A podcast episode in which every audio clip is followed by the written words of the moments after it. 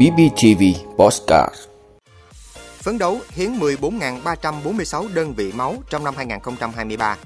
Thủ tướng chỉ đạo triệt phá các ổ nhóm đường dây cờ bạc, cá độ bóng đá. Chương trình hành động của chính phủ phát triển kinh tế xã hội vùng Đông Nam Bộ. Miền Bắc sắp rét đậm rét hại, miền Trung và miền Nam mưa lớn. Xuất khẩu thủy sản Việt Nam lần đầu tiên cán mốc 10 tỷ đô la Mỹ. Peru có thủ tướng thứ năm trong vòng 16 tháng. Đó là những thông tin sẽ có trong 5 phút trưa nay, ngày 27 tháng 11 của BBTV. Mời quý vị cùng theo dõi. Thưa quý vị, trong năm 2023, toàn tỉnh Bình Phước phấn đấu vận động hiến 14.346 đơn vị máu. Tỷ lệ người cho máu nhắc lại đạt 55% trở lên. Đây là chỉ tiêu được Ủy ban Nhân dân tỉnh Bình Phước đưa ra tại kế hoạch số 344 ngày 22 tháng 11 năm 2022 về vận động hiến máu tình nguyện năm 2023. Trong tổng số 14.346 đơn vị máu hiến tình nguyện, khối huyện thị xã thành phố trong địa bàn toàn tỉnh được giao chỉ tiêu là 12.575 đơn vị, khối các trường cao đẳng, trung học chuyên nghiệp trực thuộc tỉnh 120 đơn vị, đoàn thanh niên và cán bộ công chức tỉnh 300 đơn vị, công an tỉnh 130 đơn vị, khối các công ty cao su 1.221 đơn vị máu. Năm 2023, lễ hội Xuân Hồng sẽ được tổ chức vào ngày 16 tháng 2 năm 2023 với chỉ tiêu hiến máu dự kiến 450 đơn vị ngay trong buổi lễ phát động. Thời gian qua, phong trào hiến máu nhân đạo trên địa bàn tỉnh đã trở thành hoạt động thường xuyên, thu hút đông đảo các tầng lớp tham gia. Hiến máu tình nguyện là một việc làm ý nghĩa, thể hiện trách nhiệm với cộng đồng, góp phần quan trọng trong công tác hỗ trợ điều trị cho bệnh nhân.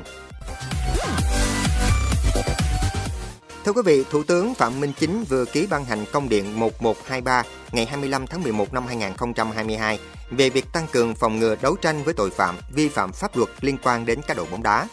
Tại công điện, Thủ tướng yêu cầu Bộ Công an chỉ đạo công an các đơn vị địa phương triển khai đồng bộ các biện pháp nghiệp vụ, nắm chắc tình hình, quản lý chặt chẽ các đối tượng, địa bàn trọng điểm, tổ chức đấu tranh triệt phá các ổ nhóm, đường dây đối tượng hoạt động cờ bạc, cá độ bóng đá, nhất là trong thời gian diễn ra vòng chung kết World Cup 2022. Bộ Thông tin và Truyền thông tăng cường công tác tuyên truyền để người dân nâng cao nhận thức, không tham gia các hoạt động cờ bạc, nhất là cá độ bóng đá qua mạng internet. Thưa quý vị, Chính phủ ban hành nghị quyết số 154 ngày 23 tháng 11 năm 2022, chương trình hành động của Chính phủ thực hiện nghị quyết số 24 của Bộ Chính trị về phát triển kinh tế xã hội và bảo đảm quốc phòng an ninh vùng Đông Nam Bộ đến năm 2030, tầm nhìn đến năm 2045. Nghị quyết đặt mục tiêu phấn đấu một số chỉ tiêu cụ thể đến năm 2030. Tốc độ tăng trưởng GDP bình quân giai đoạn 2021-2030 đạt khoảng từ 8 đến 8,5%. Đến năm 2030, GDP bình quân đầu người theo giá hiện hành đạt khoảng 380 triệu đồng, tương đương 14.500 đô la Mỹ. Tỷ trọng khu vực dịch vụ chiếm 41,7% trong GDP, khu vực công nghiệp và xây dựng 45,3%, riêng công nghiệp chế biến chế tạo 33%, khu vực nông lâm nghiệp và thủy sản chiếm 2,3%, thuế sản phẩm trừ trợ cấp 10,7%, tỷ trọng kinh tế số trong GDP khoảng từ 30 đến 35%, tỷ lệ đô thị hóa đạt khoảng từ 70 đến 75%, 100% số xã đạt chuẩn nông thôn mới. Thưa quý vị, Trung tâm Dự báo Khí tượng Thủy văn Quốc gia cho biết, những ngày đầu tháng 12, hầu hết các khu vực trên cả nước đón thời tiết xấu với rét đậm, rét hại ở miền Bắc, mưa lớn ở miền Trung, Tây Nguyên và Nam Bộ. Theo đó, khoảng từ ngày 29-30 tháng 11, một đợt không khí lạnh mạnh nhất từ đầu mùa đông sẽ tràn xuống nước ta. Do ảnh hưởng của đợt không khí lạnh này, tại miền Bắc từ khoảng chiều tối và đêm 29 đến 30 tháng 11 có mưa rào và rải rác có dông, cục bộ có mưa to. Trong mưa dông có thể xảy ra lốc xét, mưa đá và gió giật mạnh. Từ đêm 30 tháng 11, miền Bắc trời chuyển rét. Từ ngày 1 đến ngày 3 tháng 12, vùng núi và trung du trời rét đậm. Nhiệt độ trung bình ngày chỉ từ 13 đến 15 độ C, rét hại, nhiệt độ trung bình dưới 13 độ C.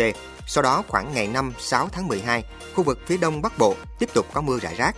Tại các tỉnh miền Trung, sự kết hợp giữa không khí lạnh và nhiễu động gió đông trên cao sẽ gây ra một đợt mưa lớn diện rộng khắp khu vực những ngày đầu tháng 12.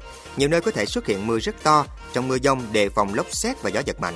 Nguy cơ ngập úng vùng trũng thấp và sạt lở lũ quét ở vùng núi. Tại Tây Nguyên và Nam Bộ dự báo từ ngày 2 đến ngày 4 tháng 12, hai khu vực này có mưa vừa mưa to, có nơi mưa rất to. Từ ngày 5, ngày 6 tháng 12 có mưa rào và dông rải rác, cục bộ có mưa to. Trong mưa dông đề phòng lốc xét và gió giật mạnh. Trên biển dự báo những ngày đầu tháng 12 khu vực Nam Biển Đông có thể hình thành một vùng áp thấp, xác suất mạnh lên thành áp thấp nhiệt đới từ 65 đến 75%.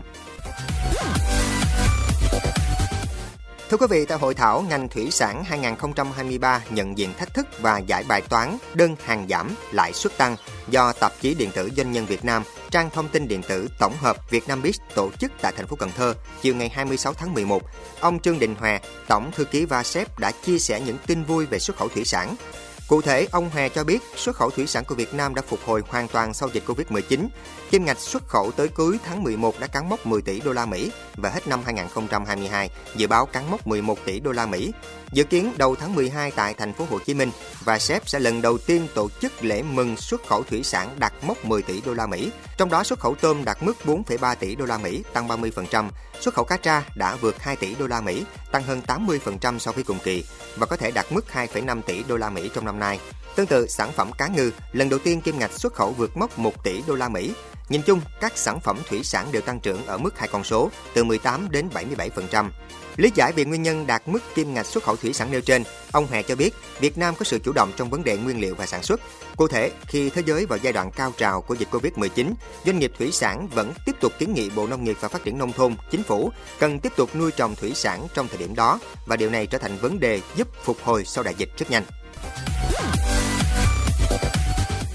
Thưa quý vị, Tổng thống Peru Pedro Castillo đã chỉ định Bộ trưởng Văn hóa Betsy Chavez làm thủ tướng mới của nước này, thay thế ông Aníbal Torres vừa từ chức.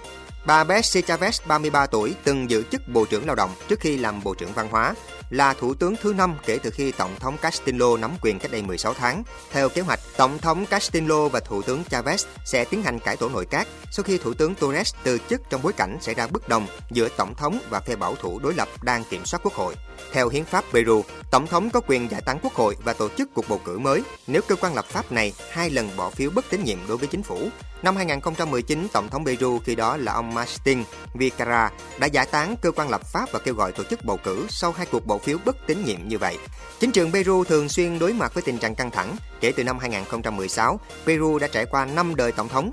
Tổng thống Castillo nắm quyền từ tháng 7 năm 2021 cũng đang phải đối mặt với hai yêu cầu luận tội tại Quốc hội và đang bị điều tra trong 6 vụ án tham nhũng.